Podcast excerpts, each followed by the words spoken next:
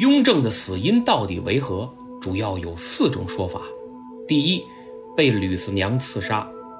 吕四娘是吕留良的长子吕保中的女儿，这种说法一看就是小说家之言，纯属子虚乌有，绝不可信。另外，胡运玉在《胤禛外传》里写道：“五月鄂尔泰传，是日，雍正上视朝如恒。午后，忽急召鄂入宫，外间宣传暴崩。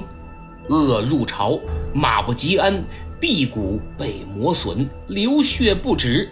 即入宫，留宿三日夜，始出，尚未及一餐。使非被刺，何所威仪而仓皇致仕？观恶传，雍正为人所杀，绝无疑也。大家听见没有？鄂尔泰入朝时风风火火，骑马骑的大腿都被磨破了，流血不止，而且入宫留宿三天才出来。这里提到的《鄂尔泰传》是袁枚写的《武英殿大学士太傅鄂文端公行略》，收录于袁枚的《小仓山房诗文集》。对雍正驾崩的原文是这么写的：世宗晚年。昭公肃禁中，逾越不出，人皆不测上意，公亦自危。雍正晚年呢，经常召鄂尔泰到宫中留宿，一住就是一个多月。众臣不解其意，鄂尔泰自己也不知道皇上到底想干什么。八月二十三日夜，世宗生下，召受顾命者围攻一人。公痛哭，捧遗诏，从圆明园入晋城。深夜无马，骑梅罗而奔。拥金上登极，肃晋中七昼夜始出。人惊公左胯红湿，就视之，必血涔涔下。方知仓促时为罗伤，红溃未已，公竟不知也。翻译过来就是。袁枚说，雍正死的那天晚上，接受托孤的顾命大臣只有鄂尔泰一人，因为深夜找不着马，骑着骡子，手捧遗诏，痛哭流涕的从圆明园跑回紫禁城，拥立乾隆登基。为了做好新皇继位的各项准备工作，鄂尔泰在宫中忙了七天七夜没出来。有人发现呢，他左大腿又红又湿。仔细一看，哎呦，原来是血顺着衣服往下渗，这才知道那天骑骡子受了伤。鄂尔泰全身心扑在工作上，精神高度紧张，愣没觉得疼。袁枚的《武英殿大学士太傅鄂文端公行略》，这行略就是形状，能够作为给死者撰写墓志铭时的重要依据。我们知道，古人死后先要撰写行略，然后以行略为基础，经过删减修正，再撰写墓志铭，刻于墓碑之上。因此，行略非常重要。所以，许多学者根据这个断定，雍正是被刺杀的。但问题是，你怎么证明这袁枚写的就是真相呢？众所周知，雍正最信任的两个大臣。一个是鄂尔泰，一个是张廷玉。张廷玉生前有自编年谱，叫《承怀主人自定年谱》，其中对雍正之死做了如下记载：八月二十日，圣公偶尔为和，犹听政如常。雍正去世的前三天，身体确实有点不舒服，但照常办公。廷玉每日觐见。未尝有见，我每天见皇上，发现病情没怎么减轻。二十二日漏江二鼓方就寝，忽闻宣召甚急，急起整衣，驱至圆明园。内侍三四辈待于园之西南门，引至寝宫，使之上级大见，惊骇欲绝。庄亲王。果亲王、大学士鄂尔泰、恭封圣额、讷亲、内大臣海望先后至，同至御榻前请安，出后于阶下。太医进药往效，至二十三日子时，龙玉上宾矣。就是二十二日的晚上，我正准备睡觉呢，忽然被急召进圆明园。等到了，才发现是皇上病危，给我吓得不轻。与此同时，庄亲王、果亲王、大学士鄂尔泰、恭封圣娥、讷亲和内大臣海望等人急急忙忙也先后赶来。我们走到玉榻前，给圣上请完了安，就出来，在门口的台阶下候着。太医又是给把脉，又是给吃药的，毫无效果。夜里子时，雍正驾崩了。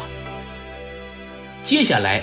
张廷玉又写了他和鄂尔泰取遗诏的事儿，然后说：“大行皇帝桓公上前导以行，廷臣随侍左右，仓促中得官就驽马，乘之己至绝帛。”雍正遗体运回紫禁城的时候啊，我在队伍最前头开路，其他大臣随行。由于太过仓促，根本找不着好马。只找到几匹蹩脚的劣等马来骑，一瘸一拐的，差点栽跟头。以上，张廷玉的记载可谓实实在在、四平八稳，跟鄂尔泰的行略是大相径庭。张廷玉说，雍正去世时有他、有鄂尔泰、有允禄、允礼等一批人在身边，而鄂尔泰行略却说只有他自己在场。那到底？谁是对的呢？根据《清世宗宪皇帝实录》卷一百五十九的记载，八月二十二，上不遇，皇四子保亲王弘历、皇五子和亲王弘昼朝夕侍侧，虚客上级大见。昭庄亲王允禄、果亲王允礼、大学士鄂尔泰、张廷玉、领侍卫内大臣恭封圣娥、讷亲、内大臣户部侍郎海望至寝宫前。大学士鄂尔泰、张廷玉恭捧上御笔亲书密谕，命皇四子保亲王弘历为皇太子，继皇帝位。少卿，皇太子传上谕。着庄亲王允禄、果亲王允礼、大学士鄂尔泰、张廷玉辅政，己丑子克上崩。显然，《清实录》与张廷玉的记载别无二致，因此我更相信雍正死时身边有一批大臣，绝非鄂尔泰一人。您可能会说，那也不一定啊。要是乾隆登基之后学他老爸的做法，把雍正之死的记录给改了呢？我跟您明确的讲，绝对不会。首先，乾隆初年，由于雍正一十三年的励精图治，政局很平稳，所以乾隆才释放了允娥和允提。第二，乾隆对鄂尔泰、张廷玉两位重臣大权在握呀。非常不爽，即使篡改历史，也应该是把他俩从雍正死前身边的人里给抹掉，但没有，实录里清清楚楚的记载二人都在，因此只有一种可能，就是袁枚故意夸大鄂尔泰的地位和作用，才在行略里将其他人都抹去，而且。鄂尔泰行略里说，他骑梅骡而奔，拥金上登基，骑着骡子奔回紫禁城，拥立乾隆登基，等于乾隆没在圆明园，在紫禁城呢。可《清实录》里明明写着，雍正驾崩的前一天，乾隆来了，在床前伺候。原文是：皇四子保亲王弘历，皇五子和亲王弘昼朝夕侍侧。鄂尔泰行略里还说，鄂尔泰骑骡子时左大腿受了伤，顺着衣服往外渗，这个倒有可能，因为张廷玉也说了，仓促中得公救驽马，乘之己至绝帛，没有像样的马，差点把我们摔下来。您想想，大臣们平时往来圆明园和故宫啊，都是坐轿。今天雍正突然驾崩十万火急，叫他不赶趟了，必须骑马。一来他们没有那么好的骑术，二来又找不到好马，估计有人骑骡子也基本属实。而且鄂尔泰今年五十九了，走着走着摔下来受伤流血，并不奇怪。但有人认为鄂尔泰腿上的血是雍正的，我只能说您那想象力。够丰富的。袁枚在行略里又说，雍正晚年经常招鄂尔泰到宫中留宿，一住就是一个多月，常招宫宿禁中，逾月不出。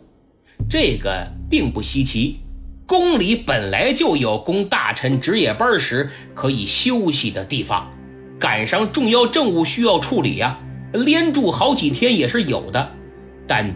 袁枚说他能住一个多月，未免有点夸张，因此后面《胤禛外传》里说他留宿三日夜始出，《行略》里说宿禁中七昼夜始出，不管是三天还是七天都有可能。毕竟新皇继位的准备工作很多，刚才我讲了，宫中有供大臣值夜班时住的地方，所以。没什么问题。综上所述，《鄂尔泰行略》其实是袁枚受鄂尔泰后代所托写的一篇无限拔高鄂尔泰的文学作品，并非客观事实。这其实是中国古代行略和墓志铭的通病。别以为墓志铭上写的都是真的，有一他能给你吹成十。举个例子，元末。托托修《宋史》，由于时间太仓促，用了大量墓志铭做依据，结果造成《宋史》中相当一批人自己的传记形象很好，伟光正，可在别人的传记里却劣迹斑斑。比如岳飞的孙子岳珂，《宋史》本传的形象很好。而在徐禄清传里，则把他写成了依附权相史弥远，横征暴敛的，万人痛恨，遭到弹劾的赃官。袁枚的《武英殿大学士太傅鄂文端公行略》就是这种产物。何况袁子才本就是小说家，代表作《子不语》脍炙人口，故而这篇《鄂尔泰行略》不足为信。雍正被刺杀一说，纯属无稽之谈。